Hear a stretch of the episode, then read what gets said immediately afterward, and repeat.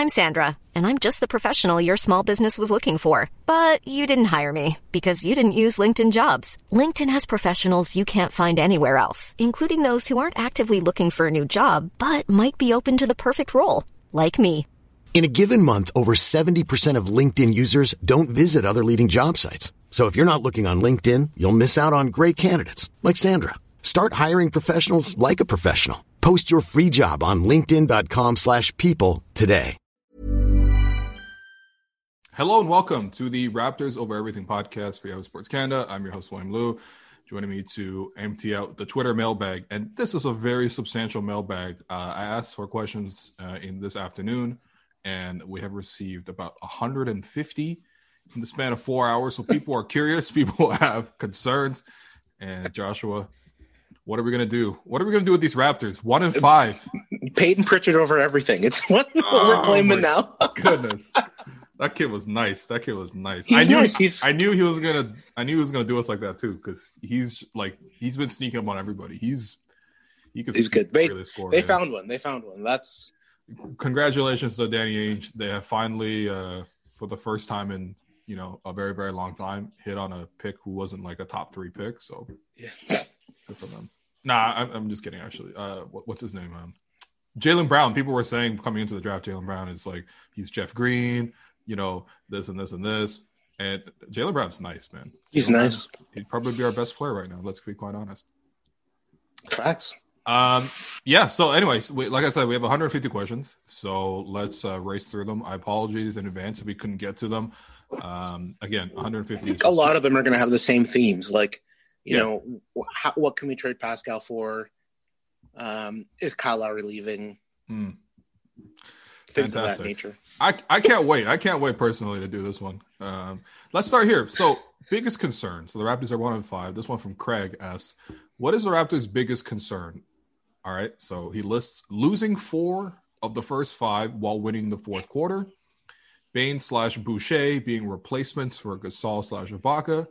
Powell struggles. Siakam struggles. Nurse not giving Matt Thomas or TD2 enough time. Or OG forgetting how to shoot. So, first off, the biggest problem is that all these are currently problems. when you have this many problems, uh, you know, yeah. To me, the biggest problem is Nick Nurse seems to like not trust half of his 10 rotation players. Like it sounds like this outside of Kyle, Fred, uh, uh, Pa- uh Chris Boucher's been okay. Stanley Johnson. Who does Nick Nurse trust to be out there? Yeah. It's like nobody. That's the problem. It's that like Nick Nurse hates his team right now, which is very concerning. Because Nick Nurse seems like he likes everybody. He doesn't. He, every day that goes by, he's like, first, uh, you know, uh, Pascal's got to be get get better, obviously. Then, like Norm Powell's not showing shit so far. Got to get better. Yesterday, TD two and Matt Thomas, they can't play defense. They can't play. Malachi Flynn, what do you tr- expect me to do? That guy's a bum. And then, you know, Malachi looked not so good, but maybe Nick Nurse had something there. It's crazy. He does not trust anybody who wears a Raptors jersey. Yeah. It is so. I was I was trying to think of like what's going on. I don't know if you've ever been in the workplace where there like there's a round of layoffs and it like the morale never recovers. I know you work in sports media, so this hits close to home. But I've been a part of us. Like I work in the startup scene. Mhm, Startups mhm, have big layoffs. You lose like the wrong two or three people, and nothing ever comes back. That's what it feels like is happening with the Toronto Raptors right now. I almost named the startup company I used to work at. Uh, that's what it feels like. Like losing Serge, losing Mark. It's just like the parts of an okay team are still there, but man, is it horrible. Anywho, Yeah, What I was don't, know, question? I, I don't know why you had to make that specific analogy. It's, uh, it's just good to no comment on that. Um, no, Craig. Craig asked, "What is Raptors' biggest concern?" Essentially, I mean that's the question because he Yeah, went on to list so many things. I think the biggest concern is that all these are concerns, but I think maybe we can kind of boil it down to: Is this a using the talent issue, or is this not having a talent issue? Right, because yeah, Hmm. that is fundamentally what's what's being said here because if it's a how to use a talent then give him time. You you trust the coach. I know some people are already saying, "How long can we fire Nick Nurse?" What like, are you talking no. about? Can we just please relax? Okay, please. All right, let's just not go too far now. All right. They're like Nick is washed without Nate Bjorkgren. That's been my favorite line. Which listen, not nothing against Nate whatsoever. I'm actually thrilled that he got the job. Really happy that he's yeah. doing well in Indiana. But can we just for like a half yeah. a second relax and just think about the fact that assistant coaches don't change that much? Um, yeah, um, you know, so is, is it a is it a coaching issue, or is it essentially how to make it work, or is it that it is fundamentally broken? Um, I think it's. I think it can be both. I think the flawed roster has made it so that the team would have to execute really well to be successful. Like the fact that you don't have any forward depth is a problem, mm-hmm. which puts a lot of pressure on your three backup rotation guard Norm, TD2, Matt Thomas, and Malachi Flynn. Those guys all need to play really well. And the fact that like none of them are Norm is Norm is is like 20 um 18 19 level norm not 2019 20 level norm but so he's okay the other three have been bad it kind of sues your team because mm-hmm. chris bush like I, yeah, as funny as I thought it was, like in September, saying like Stanley Johnson's going to have a chance to crack the rotation. It's because the cupboard's bare, and when the cupboard's bare, you play guys like Stanley Johnson with a straight face, real mm-hmm. NBA minutes, and that's not good. I think yeah. to me, it's sort of the roster is not good. Uh, Masai and Bobby did not do a good enough job in the offseason to give to like put together a squad that makes sense. And then, yeah, you you you've given Nick Nurse a really hard challenge because this is if this team's going to be successful, they're going to have to be really really well coached and they're not they don't seem to be right now and uh, you know there's going to be reasons around the relocation or whatever it is that guys are thinking about not that's not basketball and i understand that. But um yeah to me it starts it at like this is the first time and we'll get to it. This is the first time in Masai's tenure that he's like let the organization down because it's it's a bad team uh yeah i mean look i, I i'm still more on the case of uh, first of all i do agree it's both right i don't think the roster construction is very good and i do think that there are some limits to the talent I think some of the limits to the talent is the fact that some of the talent has regressed. And I think Norm and Pascal being the biggest cases. Sure. Um, but I do think some of it is still a fit thing. Like you can maybe try to make it work. I really do believe that if the Raptors can find a lineup where they can just put five dependable players out there, that'd be great. At the moment, there haven't been five dependable players. Um, Kyle is probably the closest to the in terms of who's most dependable. Like you just come into the game, you're like, who's gonna yeah. have a good game? Kyle's gonna have a good game. Fred.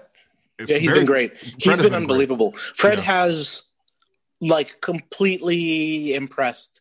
Like I, you know, he's been he's been yeah. out of out of out of control. He's like he has like five games scoring over twenty five, and yeah, had, like he's been re- remarkable. Yeah, to, he shouldn't have to do this. That this is like not his role, yeah. but he is at least stepping up, and I appreciate that a lot. So those two dependable. Pascal has been good, like one and a maybe like Pascal has been like a C, maybe a C minus to start the year. So he's not really there. OG has had one good game. Yeah. Maybe two, but like really one good game. Norm has not had a good game. He was not bad in a few games though. He was not bad in, against the Knicks. I guess it's the Knicks, yes. Yeah, okay. Yeah, you're, you're, right, you're, right, you're right. The next game, you're right. He, I'll give him the one. He yeah, was, he was, he was veering on. He was like nearing good in that game. Yeah, uh, Boucher has been good in about yep. half the games. Honestly, I have no complaints about Boucher. Len's been it. okay. Len's been Len's okay Len's because been, you Len's don't expect Len. anything from yeah, him. You right. just expect him to just like be there, hold your hands up. You're seven feet tall, get the rebound, get out the way. Which yeah. honestly, I know that sounds like I'm dissing the guy. That's more than what Baynes has been doing. Yeah. So that's that's tough. But yeah, I mean, I, I think it the talent is better than this. The talent is not one and six. The talent may be closer to 500, but they need to get the talent performing. And honestly, there are some honest uh, fit issues because if you can't even get five good players on the floor at once, you're just not going to win, uh, especially against good teams. And the Raptors have played a few good teams. It hasn't been that difficult of a schedule so far, to be honest, but still, they haven't played like, you know, uh, well, They haven't gone on their West Coast road trip where they typically go one for four, and now it's going to be uh, yeah, a lot worse. yeah, geez. This is uh, yeah, this is gonna it's gonna be it's gonna be not good. Yeah, this is tough. All right, next question from um my guy Drew, our, legend. This guy, honestly, Raptors could use Drew right now. This guy is um how would I describe him? He's like Steph.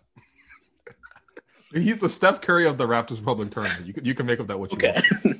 He asked Jalen, Cade, or Kuminga, but actually, will Pascal and Norm ever show up? Find out next time on Dragon Ball Z.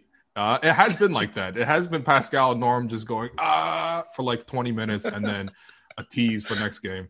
Um, yeah, let's let's let's go with the Pascal Norm part of this question. Uh, will they ever show up?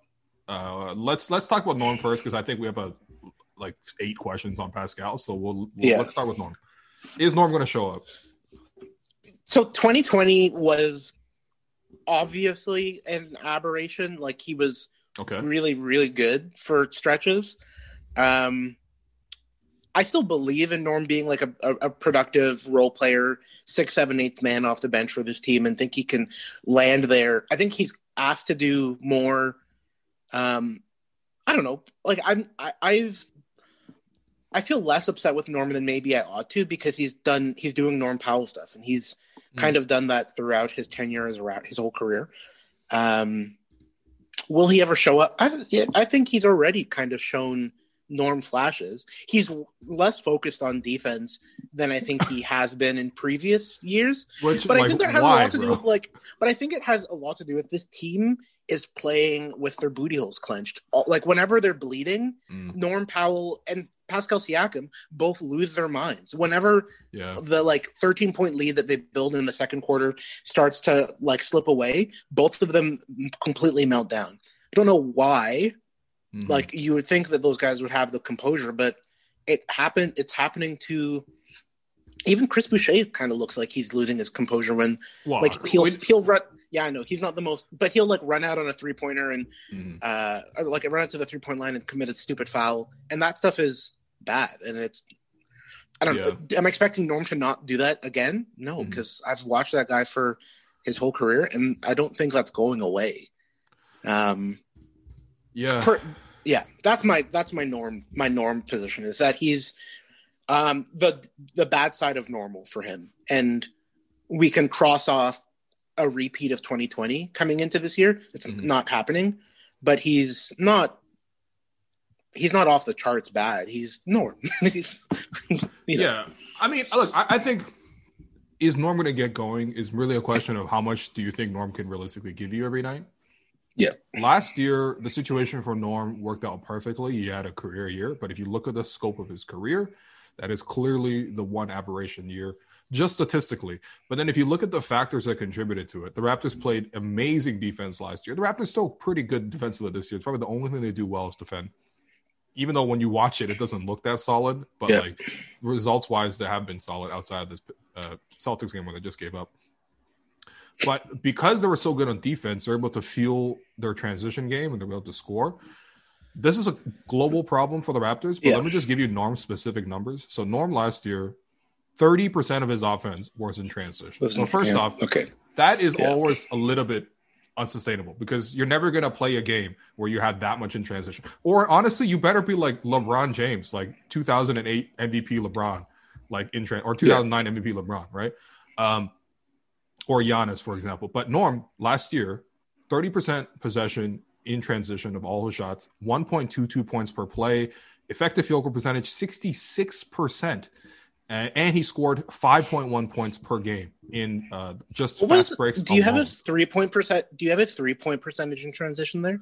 I- I'd be curious because that's Seward because that seems to like the Raptors were just ahead. Were like a full point ahead of the Lakers in transition points Mhm. last season, and this year they're like there's Oh, like a listen. tier, and then they're in the middle of the pack. Like Yeah. I think they're in like a nine way tie for eight, seventh or so. like it's there's a there's a pack that the Raptors are in. Mhm. I wonder. To me, it's like uh, Aron Baynes and Norm Powell are driving, are killing the Raptors in transition. Aron Baynes can't jump; he can't seem to finish anything. He's it's brutal. Um, and Yeah, Norm it's- Powell it's can't bad. seem to hit a three in transition anymore, which is not good. Yeah. Um, yeah. So Norm, this season in, right, only six games, right? Still getting 27% of his shots in transition, which is still quite good.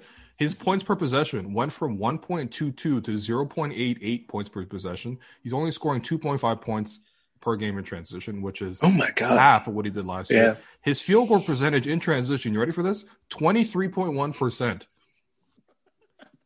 So How are you shooting 23% on a fast with break? nobody with nobody in front of you, I. I, do- I wonder I wonder what his three point like I feel like he hasn't hit a three it's low. It's transition yet and I think that's what's driving his Yeah. uh his total field goal percentage but yeah it's bad it's the Raptors transition offense is like kind of That- like a joke low. I only trust Fred now it. They needed Yeah. it last year. And yeah, I, I, you know, Fred, I mean, even Fred, I mean, you know, he's, he's going to get his layups blocked a couple of times. The Raptors last season, uh, in terms of points per possession on the fast break, the Raptors scored 1.15. That was the third best rate. However, the Raptors also got out in transition and played in transition more than any other team. So the Raptors were the best team in transition last year. This year, the Raptors' points per possession in transition is 0.97. Every other team in the NBA, even though it's only early in the season, small sample size, you know, COVID has in delayed games, every other team is over one, generally over 1.1. So the Raptors are at 0.97. They're still getting out in transitions. They're just bricking. this team's not So- good man Like, that I, I do think some of that will come back because Yeah, if you're in transition, you're going to make some layups eventually. yeah But yeah, it, it's bad in terms of how what Powell can actually give you. I mean, here's the thing. I, I I thought about Nick using Stanley the other day, and I was like, all right, so why would you want to use Stanley? Well, you know, off the bench, right? You still need a, a wing defender, right? Because OG's going to have to sit. His team stagger the lineups, like you saw Tatum or Brown out there at all times. Mhm. So when OG sits, who's guarding that guy? And I was thinking, well, you you you can't ask Norm to do it, right? So you must pair Norm with someone who's able to play defense. So they're like, all right, I'll put Stanley out there. And then you're thinking, well, I, I need Boucher on the floor, but he can't rebound. So you know what? I'll play him at the four, and then I guess I'll put Alex Len out there. And all of a sudden, four of your players are Norm Powell, Stanley Johnson, Alex Len, and Chris Boucher. And no disrespect to any of those four players, but but you what are you doing what are you doing? What you know what I mean? Like, what are you doing? Right? So oh man no. it's it's it's tough. I, I don't know how much you can really expect out of Norm. I mean, you expect him to play some better defense because that's really his own decision whether he's gonna play defense or not. But yeah, Norm, like Norm, I, whatever. Like Norm is the first team all bad reach and foul. Like it's just why did he do that at the end of that game? I mean, honestly, even if he just even if Ingram scored, I could accept that. You know what, a superstar play, but you're just gonna bail him out? Like, come on. uh, By the way, Norm, Norm this year shooting 35% from within three feet. Last year, it was 66%. So it has to normalize. He's never shot lower than yeah. 59.6%. But damn, at the moment, it is looking real tough oh for man, Norm. That the was a good laugh. Why why is he why does he have this one move in his bag? And I don't think I've seen other players with the move in his bag where he'll take come off the high pick and roll, get into the paint, one step into the paint, like at the free throw line, and then just flick the ball at the basket, running. I I, I don't know why that anyone has chosen to take that shot, but that feels like one of those shots that you see in like the 1960s when you like see like black and white Dolph Schayes. Uh, I, I, don't know. I I, do believe that that normal. I do think normal sort of steady the ship. He's not come out looking very good, Mhm. but he's not come out looking unlike I've seen Norm before. It's just it's just Yeah, I was gonna say, why, let's not pretend like we haven't seen this from Norm. don't don't be surprised. yeah. okay? Like what were you guys what were you guys doing in 2017? Like this was Norm Powell. yeah, seriously. I mean, but listen, if we get to the playoffs, Norm's gonna swing one or two games. That's also a fact too. For sure. It's just a a nice guy to have as your ninth man. Um, as a sixth man, I don't know. Uh, Digital Poet asks, now that Boston has shown in the playoffs last season that the league how to defend Siakam, mostly by matching his speed and not his size, how does he counter? So we've we've on we're on the Pascal portion of the podcast. Pascal, poor guy, man. I feel so bad for him. I don't I don't know, man. But yeah, how does he how does he counter the speed aspect? I think honestly, he, he just needs to go up strong. Like I, I know that sounds like so rudimentary and it's like not that simple, but sometimes like like yesterday, he had Payton Pritchard on him, and Payton is like a very talented offensive player for sure. Defensively, he's shorter than me. Yeah. and he's small. Like he's he's small. He's DJ Augustin size. And Pascal had him in the post one on one. The spin move, I thought he was for sure going to the spin move because there was no help defender coming from the left side of the floor. Oh, Use the spin move, get to your right hand, put the layup in, right? It's it's it's it should be easy. And I've seen Pascal do it a million times, but he couldn't do it, which is just so weird to me. It seems like he doesn't have a game plan in the post anymore. What do you think? yes. I I don't really have much to say about like I was saying to you earlier that the reaction to Pascal is a lot like when a player unexpectedly gains a lot of weight and they're like, "Oh, this guy's game is gone. He looks horrible." He's being talked about like 2010 Boris Diaw. It's very reminiscent of that like discourse. Yeah. I don't know what it is. Like it just se- it it seems like like it's hard to explain yeah. when a player just like, you know, exactly, Exactly. what you said, monstered. They get monstered.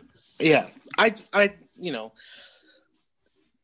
the like Pascal online bullying stuff last year was really shameful, and I hope that discourse around them that you influence as you know the the voice of the Raptors fans doesn't get there again. But it's bad. It's bad right now, and I hope that he turns around. He's still a great player. Yeah. He's going to be uh, with the Raptors for a long time, no matter what. I can't imagine. Mhm. Um, don't think there's much of a trade market for him now, so I hope he turns it around. I, I, I like Pascal. I it it's unexplainable. It's as mysterious as like if you learned that he had a cappuccino machine in his uh, hotel room in the Orlando bubble and it suited his career. It's that level mystery to me. Mhm. Maybe He that's was maybe that's it. Bobby Webster's been spiking these cappuccinos, man. Maybe switch out the beans, Bobby. yeah, he's skinny fat Boris. I, that's my only explanation Yeah. for for now. I love Boris Diaw, man. What a, Yeah, so did I. what a rare I, I, player. Yeah, yeah, yeah. yeah, he's good. He's he. When did he leave the league? Like 2000. He was in Utah at the end. He was. He like, was in Utah. There was like a slight rumor he might come to Toronto, and I was like, "Yes, we need Boris Diaw." And you honestly, wanted old Boris Diaw. this current 2020, I want 2020. I, I want Iguodala. I want 2021 Boris Diaw on this team. it can't be worse. Yeah. Um, Um. all right, next are question. there more? Yeah. Yes, next question. Uh, it- so, in terms of the Siakam thing, I just don't feel like he has a game plan in, in the post anymore, which is so weird because he used to just set up guys so perfectly. And maybe you could set up guys when you have a go-to spin move that teams just like couldn't anticipate. But now that every team is sitting on it, and city basically everyone, every team knows he wants to get to the middle of the floor, which is not unusual. I mean, that's how you Most would players, you would, yeah. def- yeah, most players want to do that. Why doesn't he have like a move to the baseline, whether that's like a fall away jumper or anything like that, or even like spin and then a hook shot or something. It just it feels like you know he wants to post up on the left block, use his right hand, go into the middle, and shoot. And teams are sending help; they're timing it quite well. And honestly, it doesn't even take very very diligent defense to stop Pascal anymore. So I think he just needs to expand his post skill set a little bit. Um, you know, like even JV, for example, when he used to get in the post, he- always will also wanted to get to the sweeping hook shot. Yeah. Um, but he had the baseline jumper where he can turn over his shoulder and shoot a short baseline jumper. And And he, for whatever reason, people believed his free throw jumper that he could actually roll to the rim. uh, that too, yeah. Well, that was does, my favorite. does Pascal have a pump fake? That's the Yeah. thing. Like, what moves does he have in his bag other than Yeah. my arm is very long and I'm athletic and I can st- Yeah. reach past you? That's not Yeah. really beating the defense. Yeah. So ex- expand. Maybe I think if Pascal had a pump fake, it would change a lot. I mean, it, it- he would have to make the jumpers first. I, you know what? To be honest, maybe not even because he- JV didn't really make the jumpers like that. No. people still jump. Well, he was okay. Like there was this. He would. Yeah, I liked JV's free throw line jumper. It always seemed to be money in the first quarter of a playoff game and then abandon him after halftime.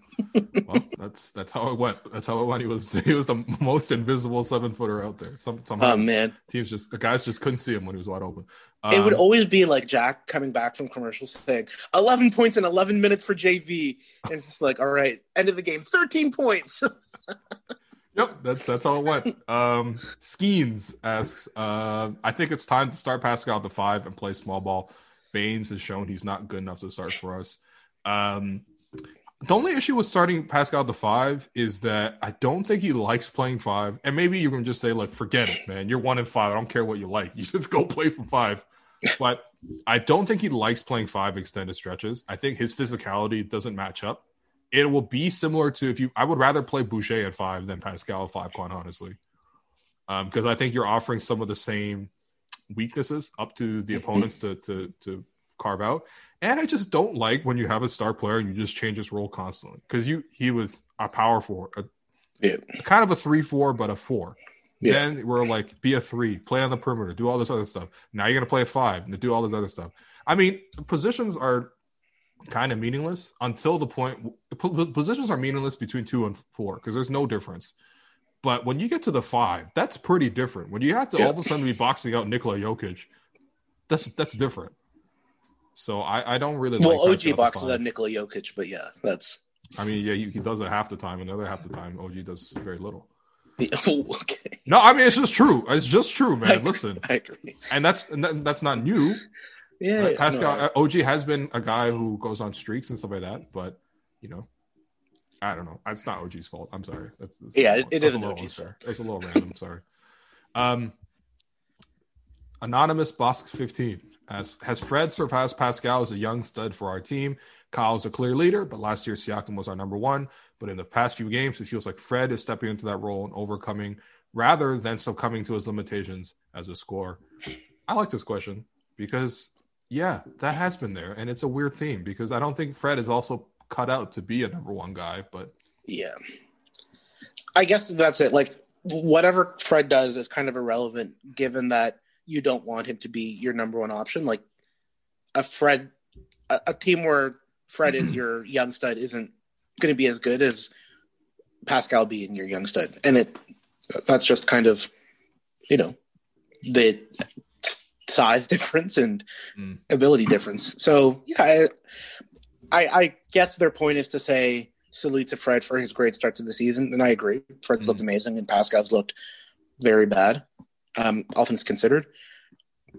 You, we still like the the team. I think Fred even said it. Like the team needs Pascal to play better. He's Yeah. too important to what they when they play well, um, for us to like sort of reshuffle their role. yeah, And, but I, yeah, I do I do appreciate Fred for doing it though. yeah, he's been amazing. Like Fred, Fred. If there's I didn't know like he could score like this. Yeah. Like some of the so, so in the Celtics game, he was hitting mid range shots. He seems like he's added like a really arcing mid range shot because we see him do it against uh, the Knicks a little bit as well. But like I don't remember seeing him.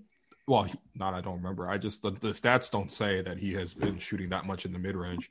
Yeah. and that's an area where if you are asked to score more than you know the mid range area is there for him.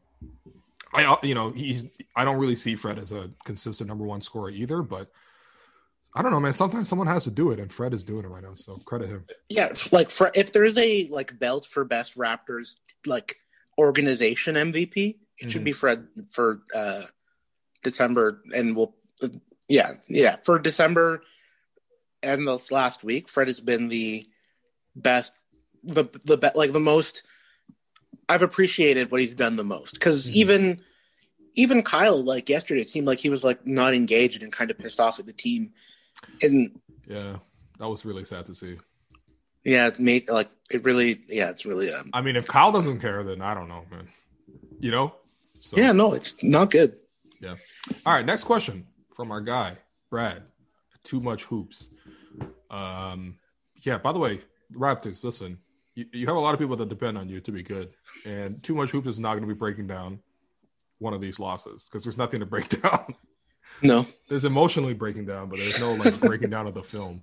Um, but anyway, Brad asks, um, let's say Siakam averages the same points per game as last year, 23. Fred averages 20, a career high. Uh, Kyle gets you 19. Where are the other? Where are the other 50-ish points coming from? Should they start Boucher to try to get the offense humming a little bit more early? I kind of like this idea of Boucher starting, especially because Baynes has looked so Incompetent?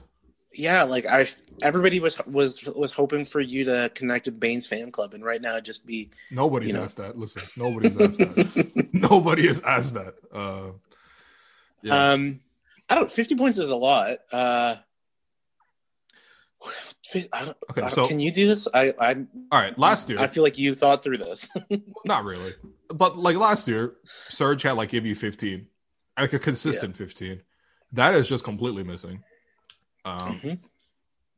Boucher can maybe get to like 10 consistently, maybe 12.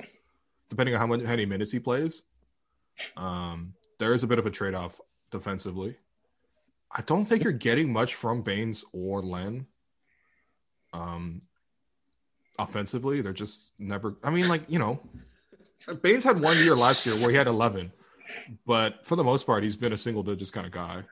I even So sad, asked. yeah.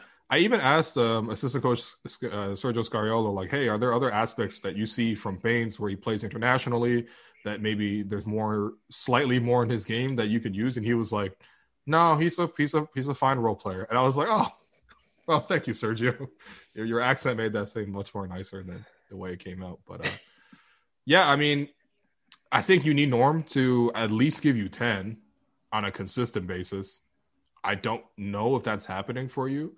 And then, really, who else are you looking for consistent offense from? Right, like last year, TD gave them consistent offense.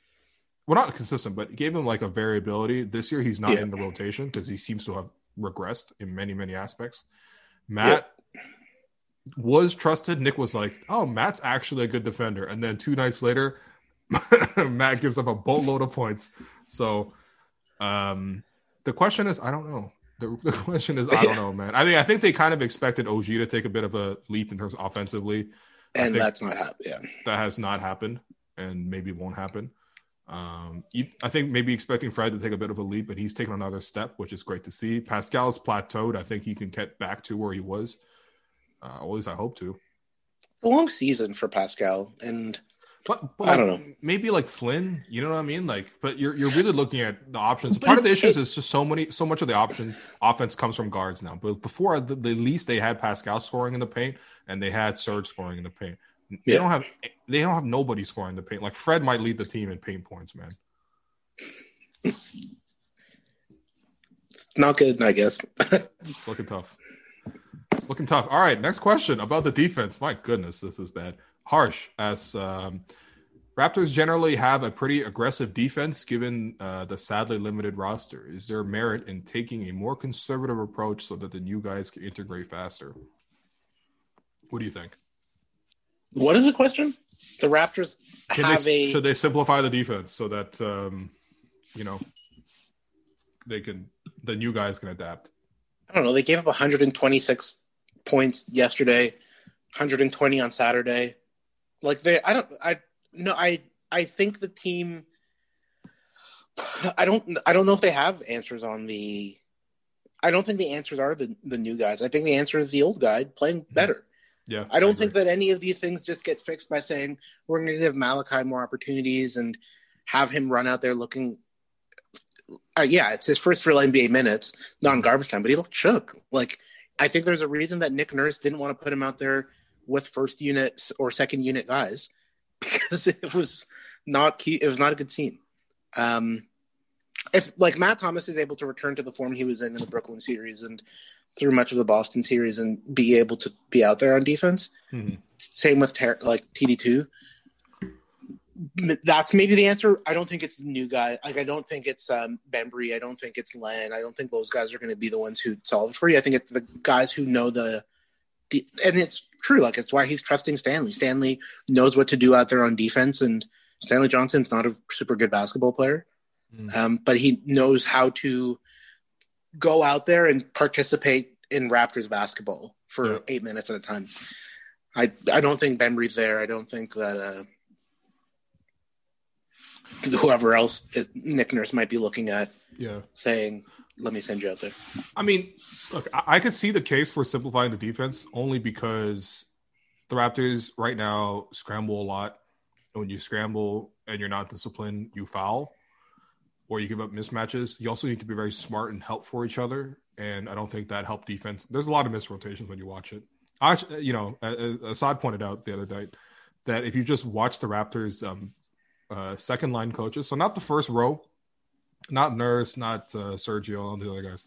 Look in the back line, especially at Jam- Jamaal Magloire. Guys are just like face palming, like, yo, what the hell are you doing? Like, yo, it's actually amazing That's funny. um, because they're making a lot of mistakes. And so I think simplifying defense could avoid things like fouling because let's say you're just like giving up a couple jumpers, but you're staying in the paint, generally speaking. You're not rotating, you're not helping off the corners.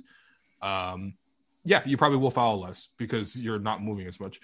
The other aspect, the trade off, is that the bigger picture is that's what made the Raptors special was defense and guys Yeah. being able to play that aggression on defense.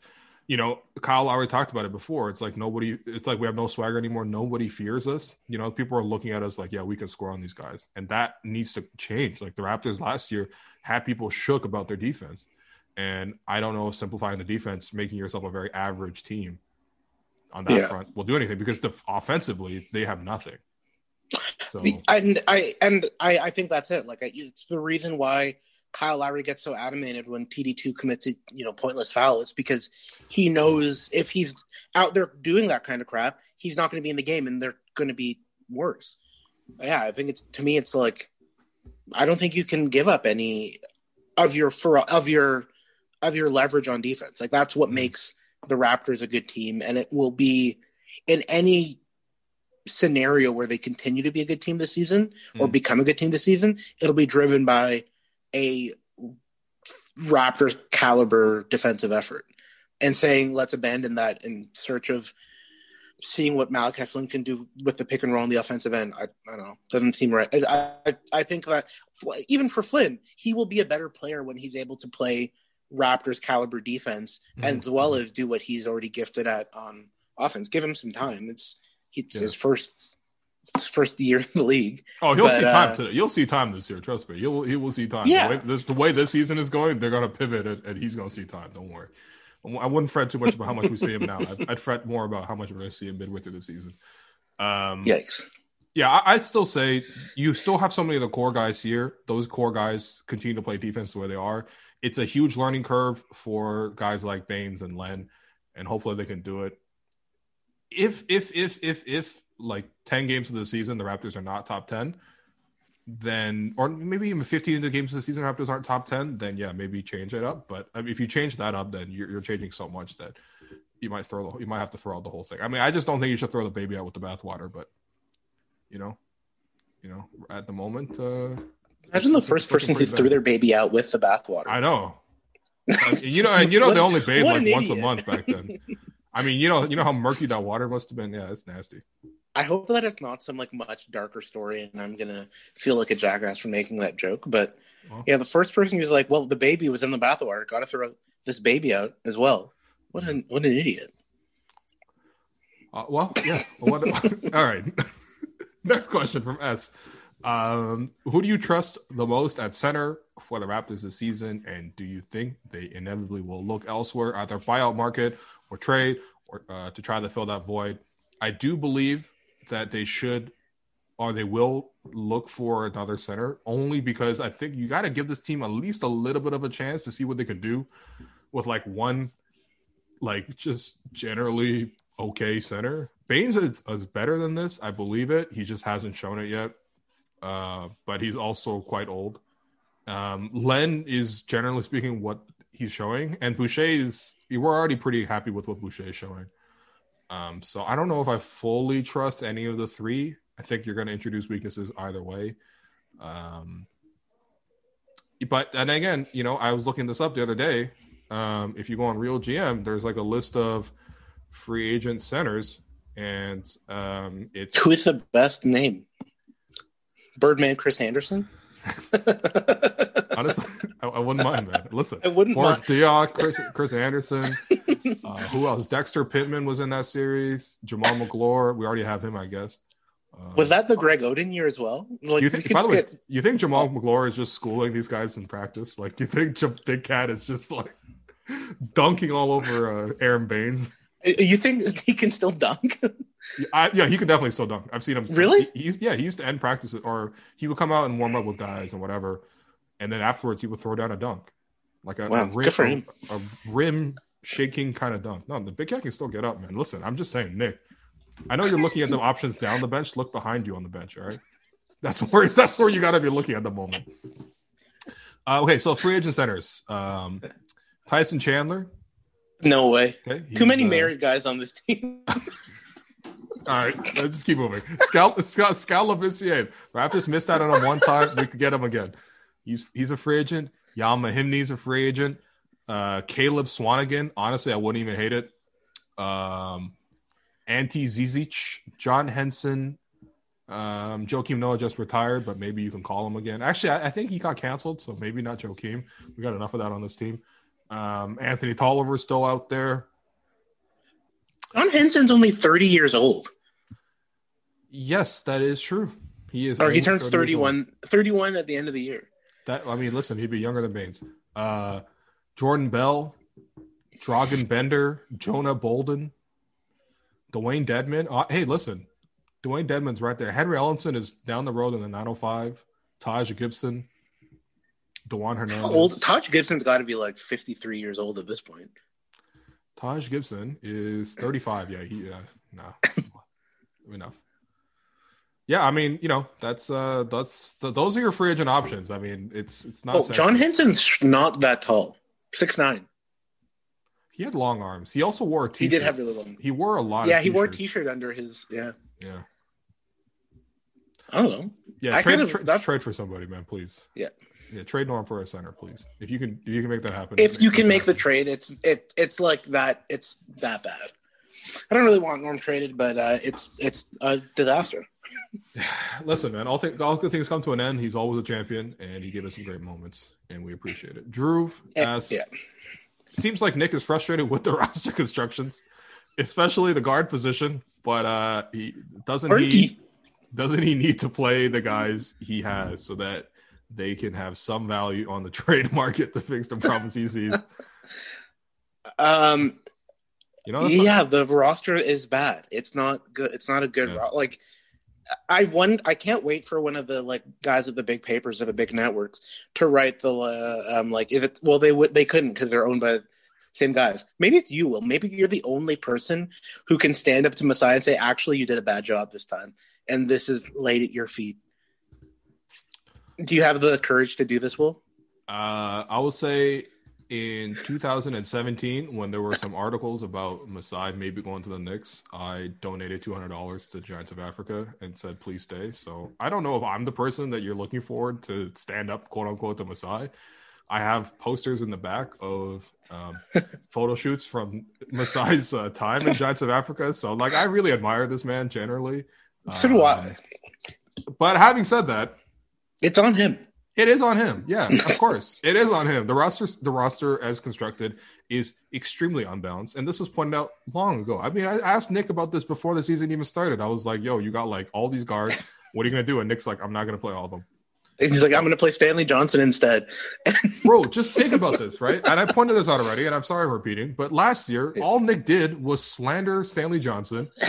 You- if you read Nick's book, his biography, there's a section in there where he talks about he had to sit down with you know how to deal with NBA players, right? He sits he he had a, he had an unnamed player who was a former first round pick who I had to come in and be frank with him and tell him you're not giving us anything on offense and anything on defense. If this is the way you're going, your career is going to be over.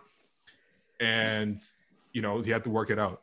It's pretty clear who that was Yeah, because he hasn't had that many NBA players to to have those head coaching conversations with who are first round picks.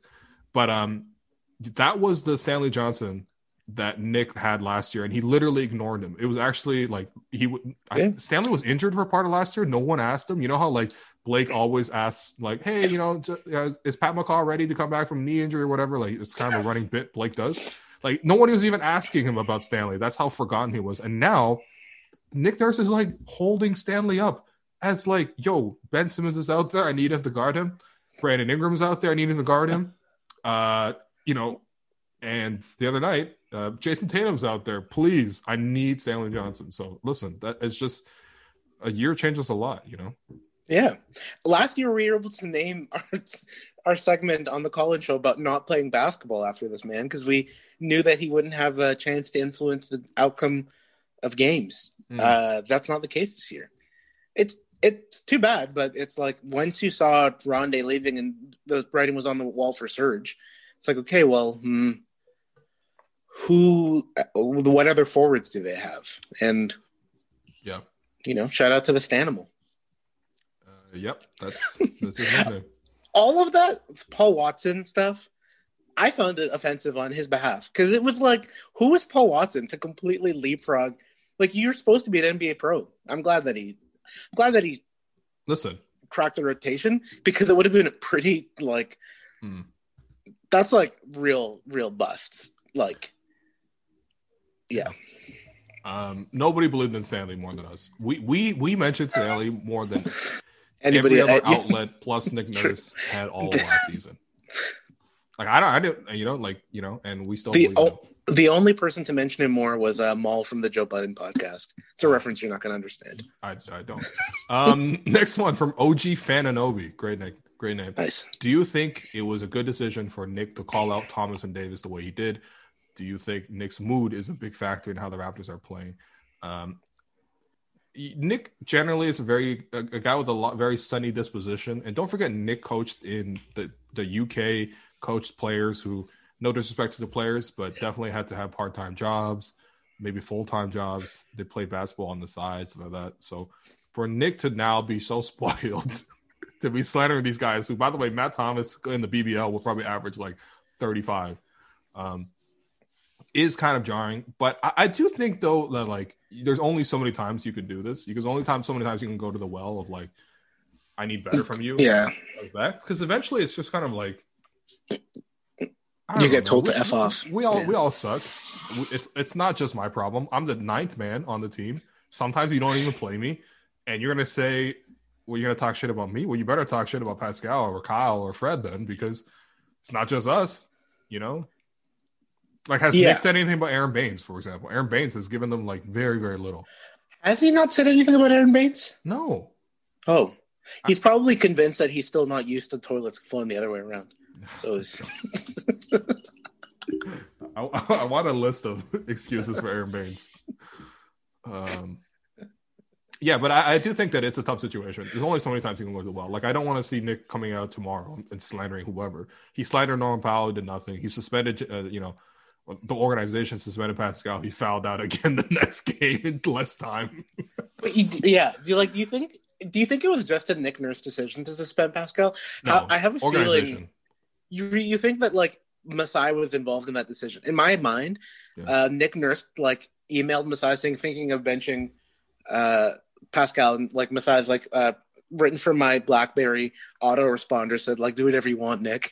Yeah. The, Yeah. I don't know. Who's at the wheel of this organization right now? Everything's going badly. Why haven't I don't know. I would love to hear from, uh, you know, Masai or Bobby. And really not from Bobby because he's not going to say anything. Like have we spotted Masai with his arms crossed by the tunnel at one of these games watching the game yet? I'm not paying that close That's a good- attention, that's a but good question. Uh, I've seen. I think I've seen Bobby on the, some of the benches. I don't know if I've seen Masai. I, I don't. Doesn't mean he's not there. I just we haven't. Literally, we, he's there in the United States of America, and I'm in Canada in my house, not going outside. So, uh, next one from Deeks. Nick has been pretty sporadic as compared in the past. How he's handling the rotation. He's had a quick trigger, changing guys' minutes. Just considering how disconnected the group looks, is that a key contributor? Uh, contributor to the issues. Um, I mean, I think so. I mean, you have a short preseason. You- You're barely practicing, like the Rapids didn't practice today after that loss.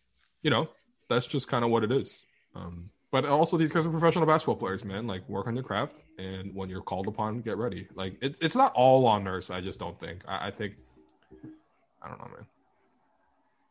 Yeah, some of these things are.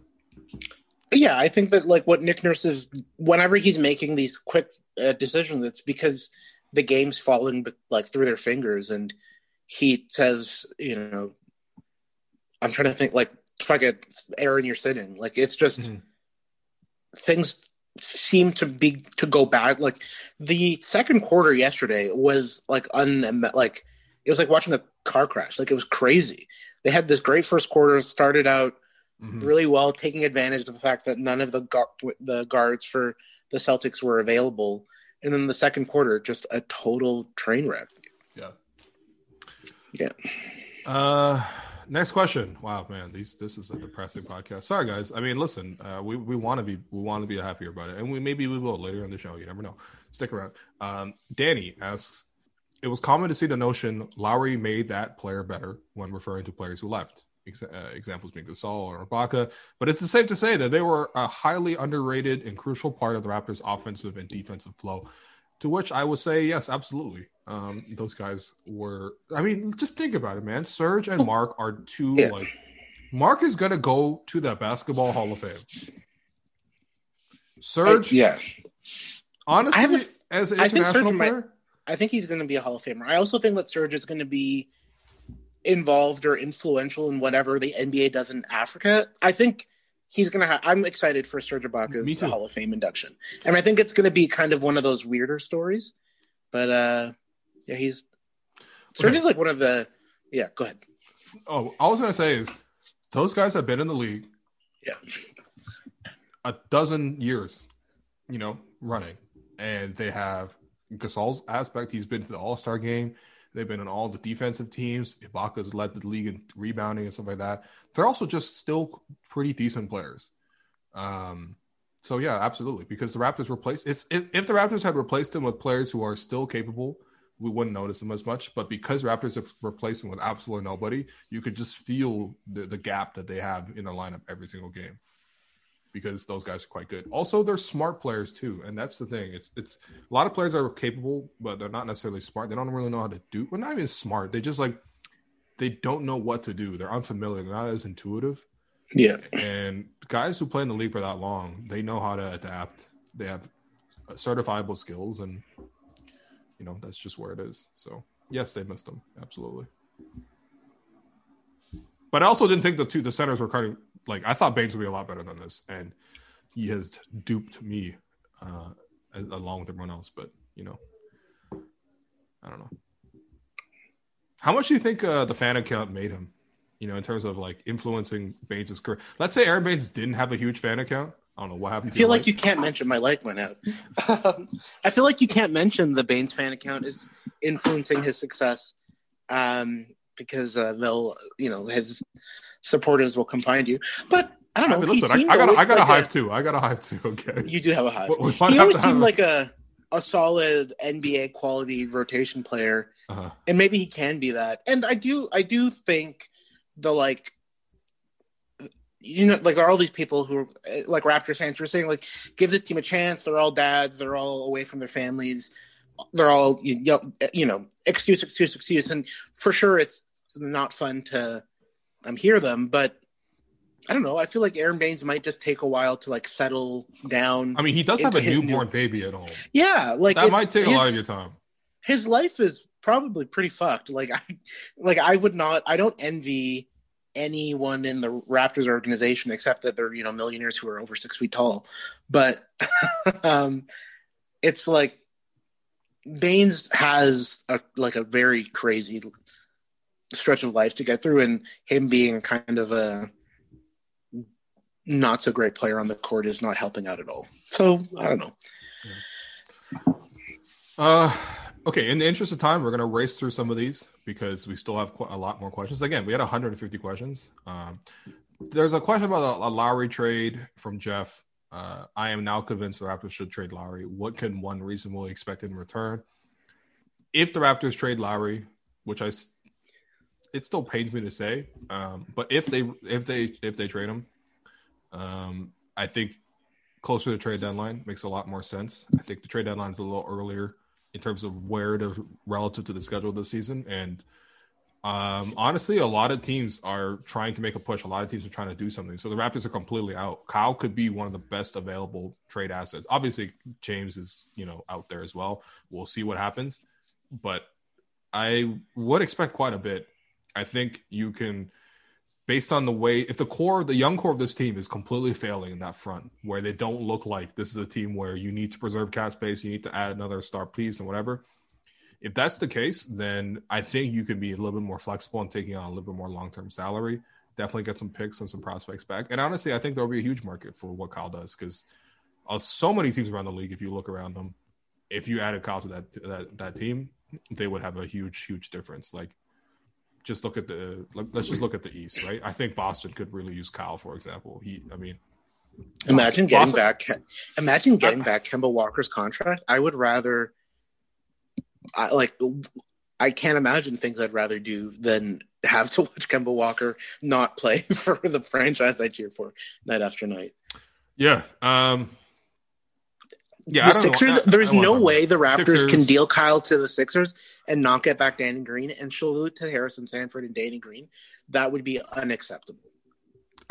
any like there's no way I want At least we'll get the that- podcast back, man.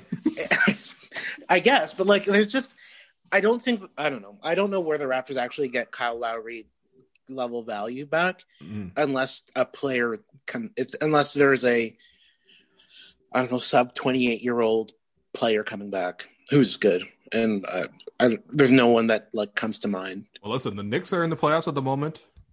Uh, the fifth seed. They could use Kyle. Maybe we can call. Imagine we get like James D'Angelo. Russell back. I'd maybe I don't know. I don't really like D'Angelo Russell's personality, but I don't hate watching him play. The Bucks could use Kyle. Miami could use Kyle. But who are the Bucks sending to Toronto? Yeah, nobody. I don't. I don't. I don't want to see that. I don't know, man. I don't like talking about this, and quite honestly, we're not at the point where we need to talk about it. So I'm just gonna not talk about it at the moment. This is me opinion. I, I you know, I, I want to entertain the questions. I absolutely do, but you know, some of it is also kind of tough. Um, next question from Kate. As someone Uh, who is has it- shout out Kate. Shout out, Kate. Always. Uh, as someone who has never paid attention to the new lottery rules because I've never had to, can you please explain the new lottery rules and at what point the odds become approximately equal that the teams have about the same chance at the number one pick? Thank you. I So think the Raptors are already in that range, so you're good, Kate. the Raptors are at one and five, are the second worst team in the league by win percentage. Only the Detroit Pistons is worse at one and six at the moment. Um, so previously the lottery odds were much more shifted towards the first three picks. So under the previous rules, then they were changed. On I believe 2017 they uh, announced the change, and then I think they were introduced a year, year later. But the previous rules, the worst record in the NBA by win percentage has a 25% chance at the first overall pick and has a very, very high chance of staying in the top four. Uh, the number two worst overall team has the 20% chance of number one pick and then 15%, and then it, it drops. Under the new rules, they flatten the lottery odds, which means the Pistons, who are the worst team in the NBA right now, has a 14% chance at the number one overall pick. The Raptors, as the second worst team in the NBA, has 14% chance at the number one pick. The Charlotte Hornets, who are the third worst team, have a 13.3% chance, and Washington at the fourth, as, as you know, tied for the you know third worst team, also has a 13.2% chance. After that, the next five teams have a 7.5% chance at the first overall pick, and then it goes down to three percent at the the the the tenth pick. So basically, if you are anywhere in the top, well, the, the bottom nine, then you have uh, a somewhat realistic shot at a number one pick, or just not even number one pick, but moving up in the draft to get in the top four. Because if you are the ninth pick, for example, which uh, you know the Denver Nuggets right now, the ninth worst team in the NBA, they have a 31.8% chance at a top four pick still. So even if you're just, you don't have to be the, essentially, you don't have to be the absolute worst team in the NBA anymore because there's no real advantage, for example, to be worse than Detroit at the moment. You really just need to get into, ideally, if you're really, really intentional about tanking, one of the four worst teams. If you just want to be in the mix, you probably want to be between nine and five. And then even if you, I mean, after that, it's, you know, pretty much you're, you're staying where you are. But yeah, bottom nine is, is, is the, short, is the short answer. Doesn't like Mobley fix all of the Raptors' concerns? I don't know That- who that is. He's like a center from USC. He was like supposed to. He's one of the you know one of the one of the ones. Yeah, like like Kata said, I've never had the need to look at who these guys are. Um, yeah, I mean, I saw the Cade Cunningham stuff. I, I I've seen him a lot because I've seen the fade for Cade. This is another question later on from uh, uh, Robel, um, who asked, you know, Cade or Evan Mobley. Honestly, obviously, Robo has a way better uh, chance to answer this, so maybe watch his YouTube uh, channel. Yeah. But um, yeah, from the five minutes of Cade I've seen, seems like a you know six six Some real talent. Yeah. wing player can handle the ball. Seems to be know how to play different positions too. I've seen him play it out of the post, play out of the perimeter, play in transition, physical going to the basket, shoot the ball. You know, seems like a guy who would be a lottery pick. And then Mobley, I did watch two minutes of him. He seems to have an incredibly high waist. It's crazy. You ever you ever watch the movie Her with uh, Joaquin Phoenix? Yes, I have. Yes. You know who was wearing those like crazy pants? Yeah, yeah. That's Yeah. basically him, except that's where his waistline is. Like this man, his his legs start in South America and end in North America. Like it's it, it's yeah. No, I mean honestly, like he, he the strides that this man has it must be huge. I mean, not man. These guys are literally teenagers. Um, That's true. but yeah, I don't know. I, I hopefully I don't have to know, but we'll we'll you know if the Raptors continue like this for another, you know, two. You haven't co- you haven't covered like a top draft pick team, have you? no, You what you started covering the team in like 2014 or something? No. yeah, yeah, Yeah, That was the so- first year I like was consistently writing about the Raptors. Was Yeah. the year they turned it all around. So So maybe that'll be like a fun new challenge is to Yeah. cover. I like to me, I actually kind of like what the what happened to the Warriors. I guess it kind of benefited from the like, um, not benefited. I guess it was like it was easier to not watch them be bad and not make the playoffs with the bubble and all that stuff. But I don't know. They look like they reloaded, and if Klay Thompson's able to come back and be an all star, they'll be like really good again. But well, there's some breaking news, and I want to get your live Oh, okay. reaction for. all right, Um, hear it. from the new, this isn't NBA news, but from the New York Post, exclusive: Kim Kardashian and Kanye West are getting a divorce. Oh, all right. That's uh, that's pretty big, honestly. I agree. Yeah, this is like uh, the Brangelina split. Yeah, this is huge. Um, Is true love even possible if Kim and Kanye can't make it? I was gonna say, you're really gonna break up the Bound Two combo? exactly. Uh, That music video is going to be so sad now. I was honestly, you know, when people are together for so long, their personalities like mesh Melt, and yeah. mold, and they're like one person. I feel like obviously they're huge, distinct people, but their personalities melded so much Yeah. together now that it's hard to see them apart. So, I mean, hopefully they can work it out. They got kids and stuff. You never want to Yeah. see this. Yeah, you don't want to see this. Yeah, I'm hoping it works out. I hope you know their lawyers. We're going to read a lot of dumb tweets, a lot of insane. Oh yeah, tweets. as if we don't already see a huge Just- uh, amount of dumb tweets from these people. Yeah. Um, anyway, so hopefully they'll work it out. Next one from Ronald Lowe, which still freaks me out that he's not my dad. Um, very, very close. Very, very close to my name. Um, let's play this out. If the Raptors don't get significantly better and stay in the bottom of the East, what types of moves should be made? What types of assets should be acquired? And which players should and should not be moved? I think Norm, you know, you know, like for example, earlier today I was in Little Italy, uh, you know, picking up some other errands, and I walked by, and this place had like a bunch of rugs on sale outside, and rugs are quite expensive. If you ever try to buy a rug, I know exactly where you're talking about. Yeah, yeah, yeah, yeah, yeah. There was so, so they were selling some rugs, and it was like a four by six, a decent rug for like forty bucks, and I was like, wow, okay, this is an impulse buy. I will take that. Essentially, the Raptors are that store, and Norm Powell is the rugs on the outside, and it says forty percent off. Like that's that's where Norm is at right now. So, um, yeah. So Norm probably gets moved. You have to have a serious conversation with Kyle about what you want to do. If Kyle doesn't want to resign, you have to move him. Um, there is no sense in. It's not like last year where you ride it out. This year, you absolutely don't do it. You you, you cannot ha- let that happen if he's not willing to resign. Um, but you have him a conversation with them first because you have a great relationship with him at the moment, at least the front office and Kyle. Beyond that, so a lot of guys can't be moved right now. OG has a poison pill contract, which is Yeah. not impossible to trade him, but it's difficult. Fred just signed. I mean, if you want to trade Fred, go ahead, but I don't But want Fred to be traded. you? Yeah. He's been their best player. Pascal, it would you would need a star player coming back because otherwise you have a better chance of trying to turn Pascal into a star than than, than another way to acquiring. And then the rest of the roster, it's kind of like whatever. If teams really wanted them, they they could have them, but they don't imagine they have huge trade value. So Yeah, nobody's calling Not that saying like what's actually. yeah. yeah, Yeah, it's like Norm Powell makes money. He could uh you could trade him to bring money back. Seems like the but you obvious. you would you would have to like put future picks with Norm, I think, to get something at the moment. depends on what you're going out and getting. But That's yeah, true. Man, would have really loved a Norm for Miles Turner.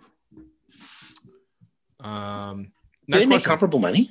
No, Turner makes twice Yeah. as much, but you can like Okay, yeah. Stanley in there.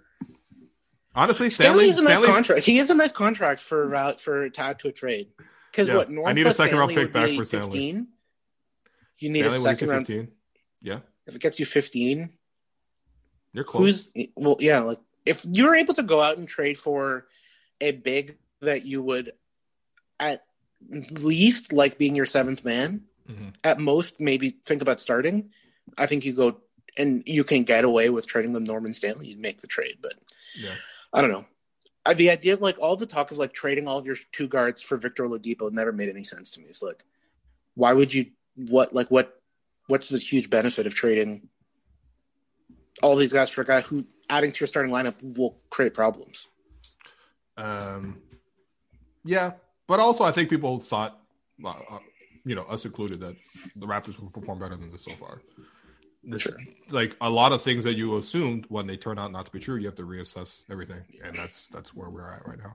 Uh, speaking of reassessing, uh, this one from G Rex says, uh, "Is it fair to say Masai and Bobby are a big part of the team being unsuccessful? They prematurely gave Siakam his extension when they could have waited when he was restricted, and they didn't address the team's weakness on the front court. The point about Siakam, he was going to get the max. Now the question is how much of the max because the Raptors signed into a contract early with a sliding scale of uh you know in terms of bumps in his contract. So if he made nba second team for example or above there was huge bumps. He made the second team it was a little bit surprising but that made a bump.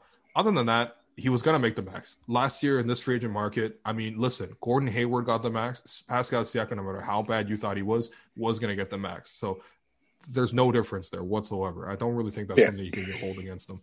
um, also, the guy was coming out the most improved player. Uh, had the MVP, or not not the MVP, but he um he was what won the championship. He See, second, yeah, averaged twenty and ten in the finals. and then yeah, like, who doesn't give a guy a max contract after you go twenty and ten in the finals, man? So you know that's fine. I also don't think the Raptors have the success they have last year if you don't resolve that Siakam situation it, it- without giving him an extension because he honestly deserved it. I Obviously everything in hindsight, but I, I don't have any issues to pick with that, and don't even think it's totally fair to pick that.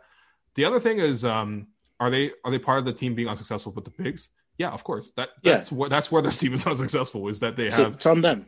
horrendous bigs that are well, not horrendous. That's not fair. Their bigs are giving them nothing in terms of production because when they started out uh, Aron Baynes against the Celtics and he had zero points and got scored on, he got benched, and then Alex Len came in and scored zero points and got scored on. So that's that's the issue. Yeah. Um, so yes, they have a, a part to play in in this. Um, It's on them. It's like their, it is their, their fuck up. Yeah, it is.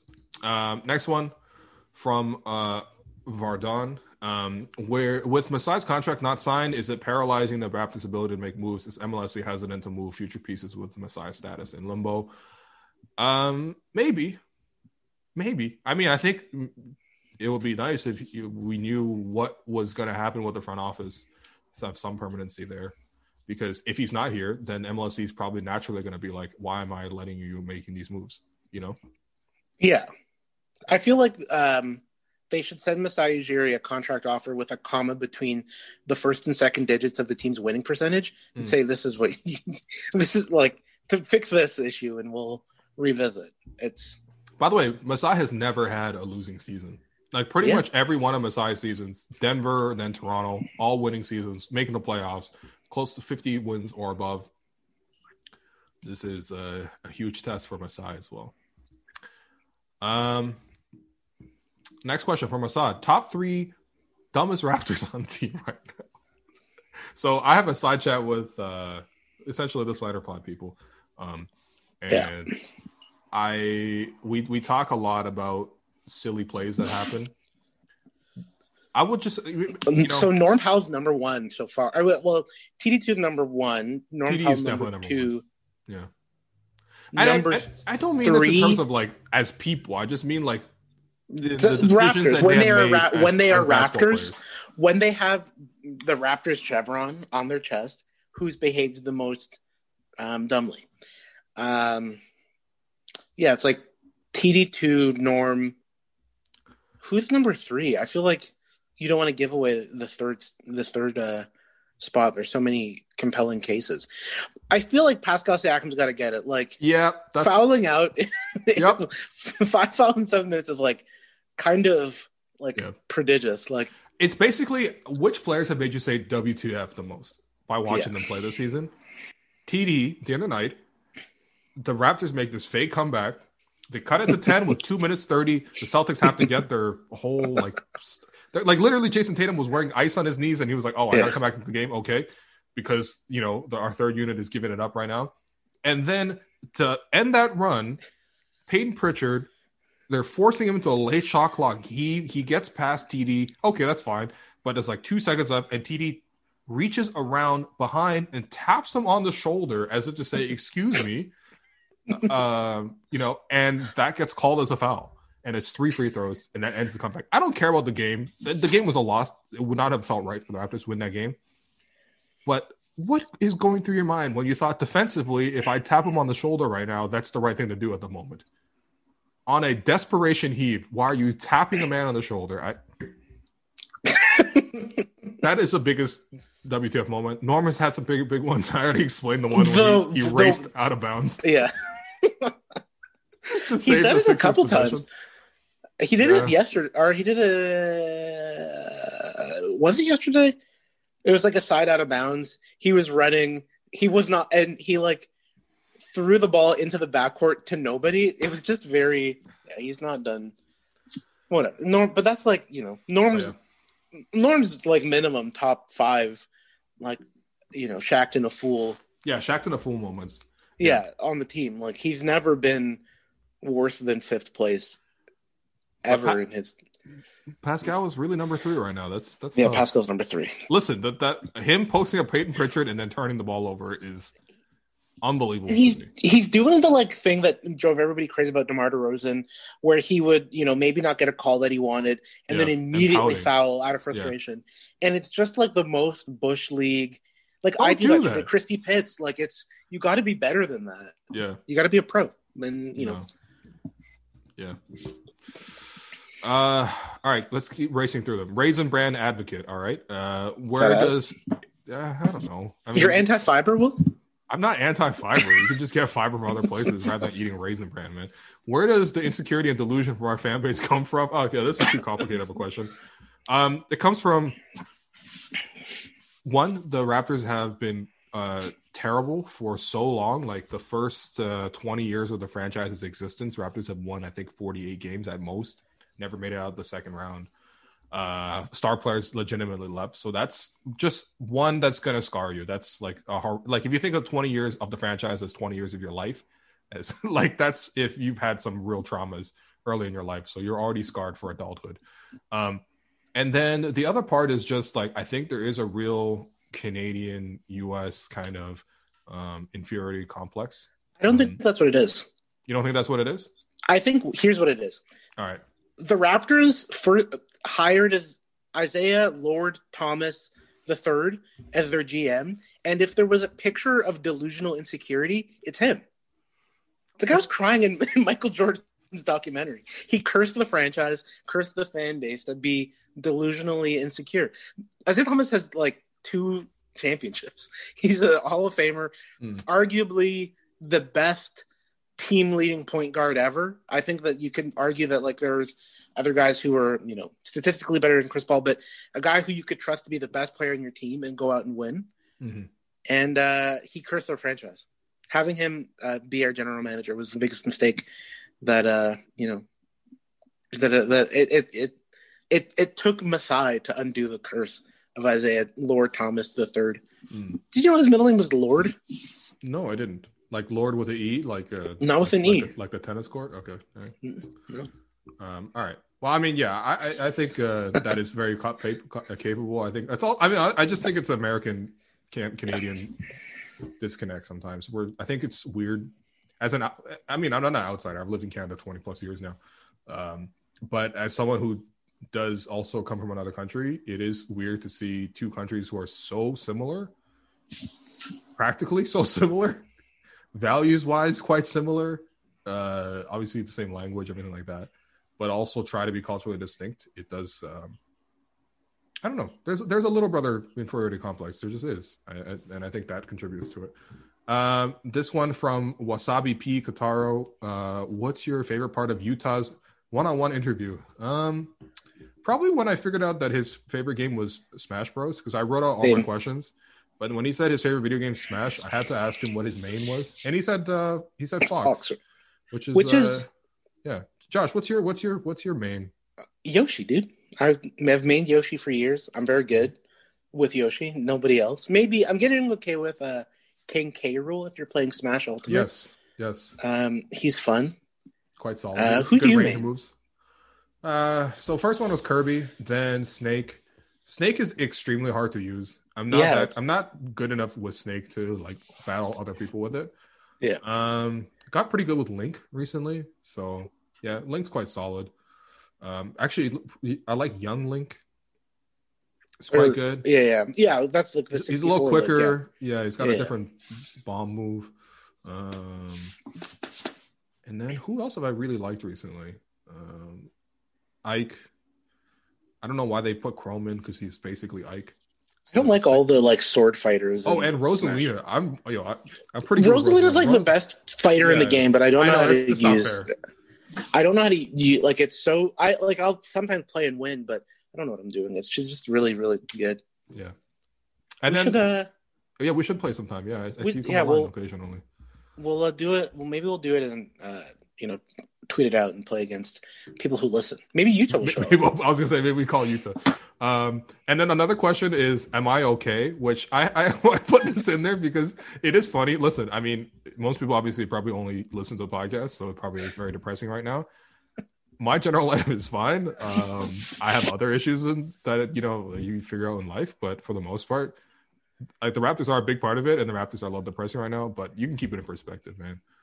It's you if you only see me like hot after every game, you might see you might think that I'm different, which is fine. But no, I'm completely fine. Thanks for for, ask, for asking. Um, and then we've gone to the signature portion of the show, Malachi's mission. So we have because Stanley Johnson is now a core piece of the rotation. we have to retire Stanley uh, Stanley suggestions. Josh, are you at least a little bit sad because we went up almost two Like, years with Stanley yeah. suggestions? Um, am I sad that we have to retire Stanley suggestions? Um, yeah, yeah. Like it was, uh, it was a great segment. It really Mhm. helped us talk about things outside of basketball and about the city. It was fun to have our when we had the Colin show and when Colin show returns, have people call in with their only Stanley suggestions. But uh, you know, I think uh, one of the signature things about uh, the that segment is anyone can get it. Anyone can uh, be the butt of Yeah, Uh, yeah that joke, and you know, Yeah, I like Malachi's missions. That was pretty clever of you. Malachi's mission. So yeah, we had to retire it. I hope Stanley did at least one of the things we suggested. I doubt he did, but um, Well, my last suggestion was like you should make the rotation on this team. well, there you go. Congratulations, um, you know Stanley, and honestly, he's the least of the Raptors' problems at the moment. Uh, okay, Uh, well, I mean, the Raptors have many problems, but he is like maybe like eighth or ninth on, Yeah, on how that's important his problems are. Um, and by the way, people have asked things like favorite Netflix or recommend some Netflix series. You know, what new hobbies should I suggest? Uh, since watching the Raptors in the spring might not be a good option to spend our time. Um, so you know that all ties into Malachi's missions. Listen, they're Malachi's missions specifically, but they're also your missions as well. If you choose to take these suggestions, me and me and Josh are dutiful uh, citizens of Toronto, and we have we're also indemnified of any criminal activity you might get up to.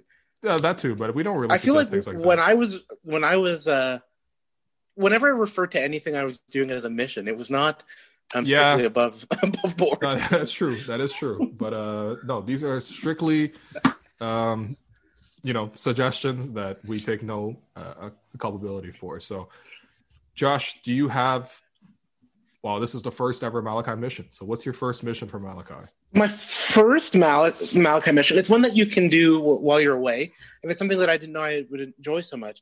But uh, make some homemade pasta. For the first time in my adult life, I made uh, pasta at home with my Nice. uh, partner uh, last weekend. It was a lot of fun. It was like it's one of those things that you make, and you're like, I can't believe I made something this good Mhm. with my own hands.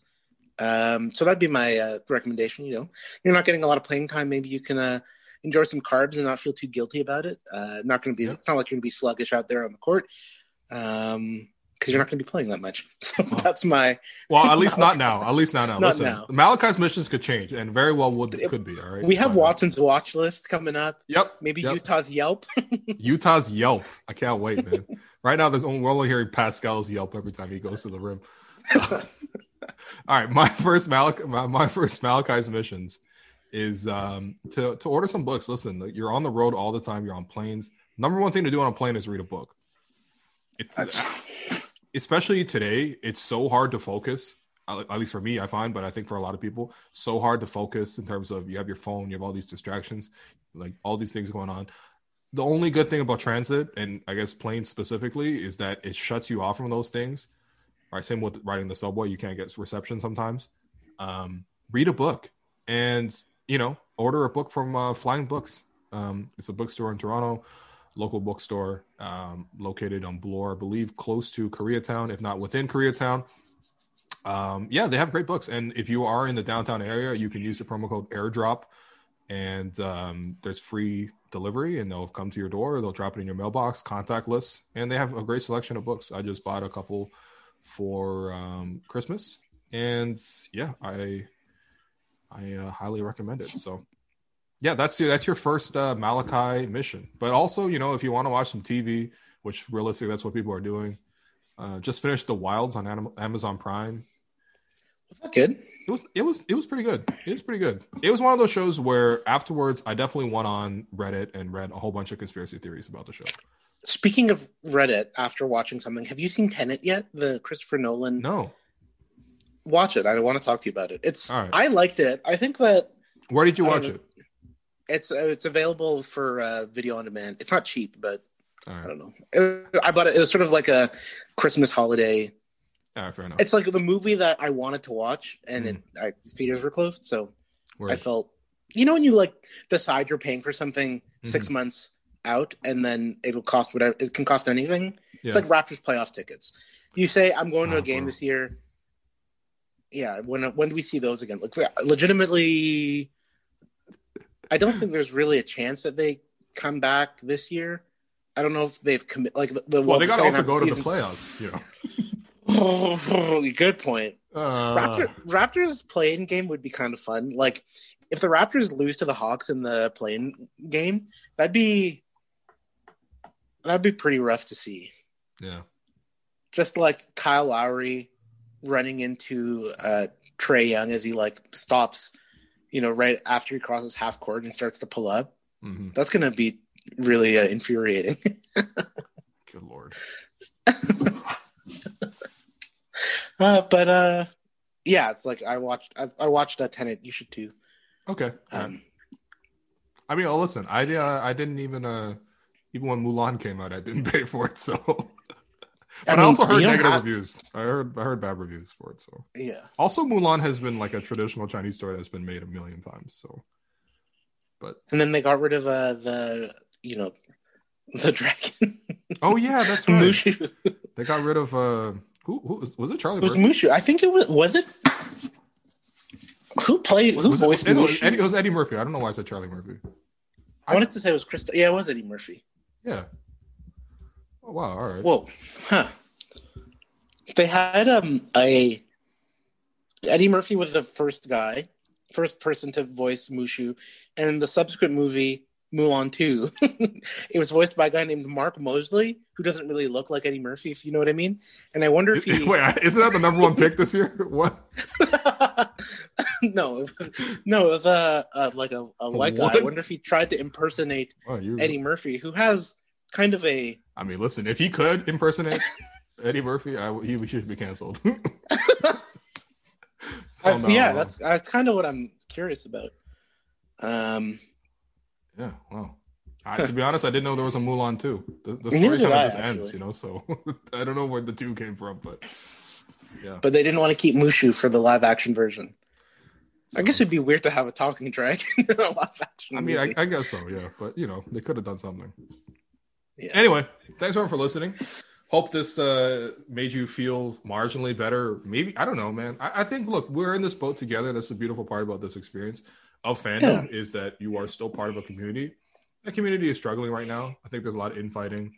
Um, the Raptors are not winning. That obviously is the cause of all this. But um, you gotta stick it out. You gotta stick it out, especially if you're one of the newer fans of the Raptors. Like, I hate to break it to you, but like this happens quite a bit Yeah. historically. The last seven years have been such a magical ride that, um, yeah, you- sometimes you also have to know like you know where where your roots are. This is like the roots of Raptors um, existence, and honestly, Yeah. this is still a way better situation than they had previous years. So try to keep it in perspective. Hopefully, they win.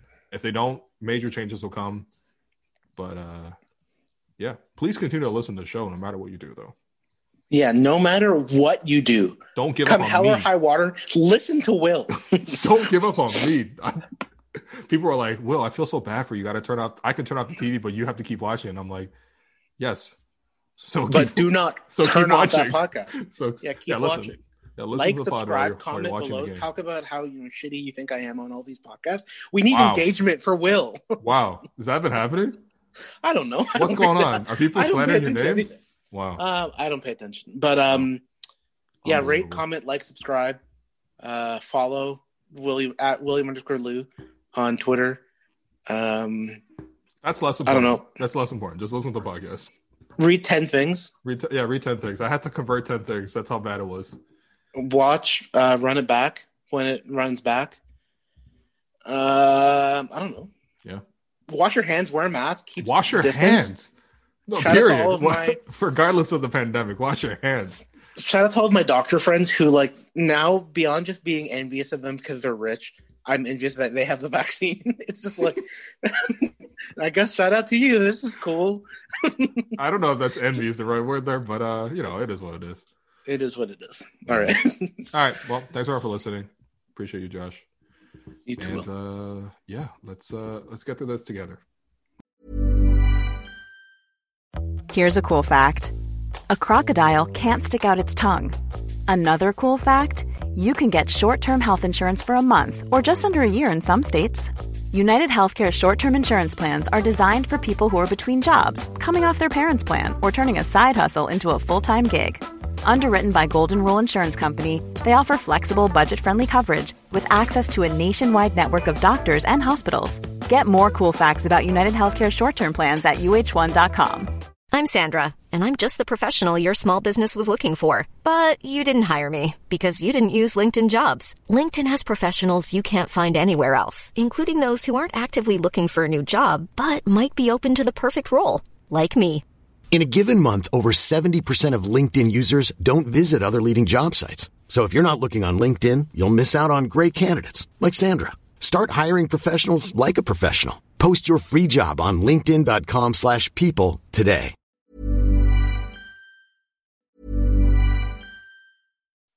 When you make decisions for your company, you look for the no-brainers. If you have a lot of mailing to do, stamps.com is the ultimate no-brainer. Use the stamps.com mobile app to mail everything you need to keep your business running with up to 89% off USPS and UPS. Make the same no-brainer decision as over 1 million other businesses with stamps.com. Use code PROGRAM for a special offer. That's stamps.com, code PROGRAM.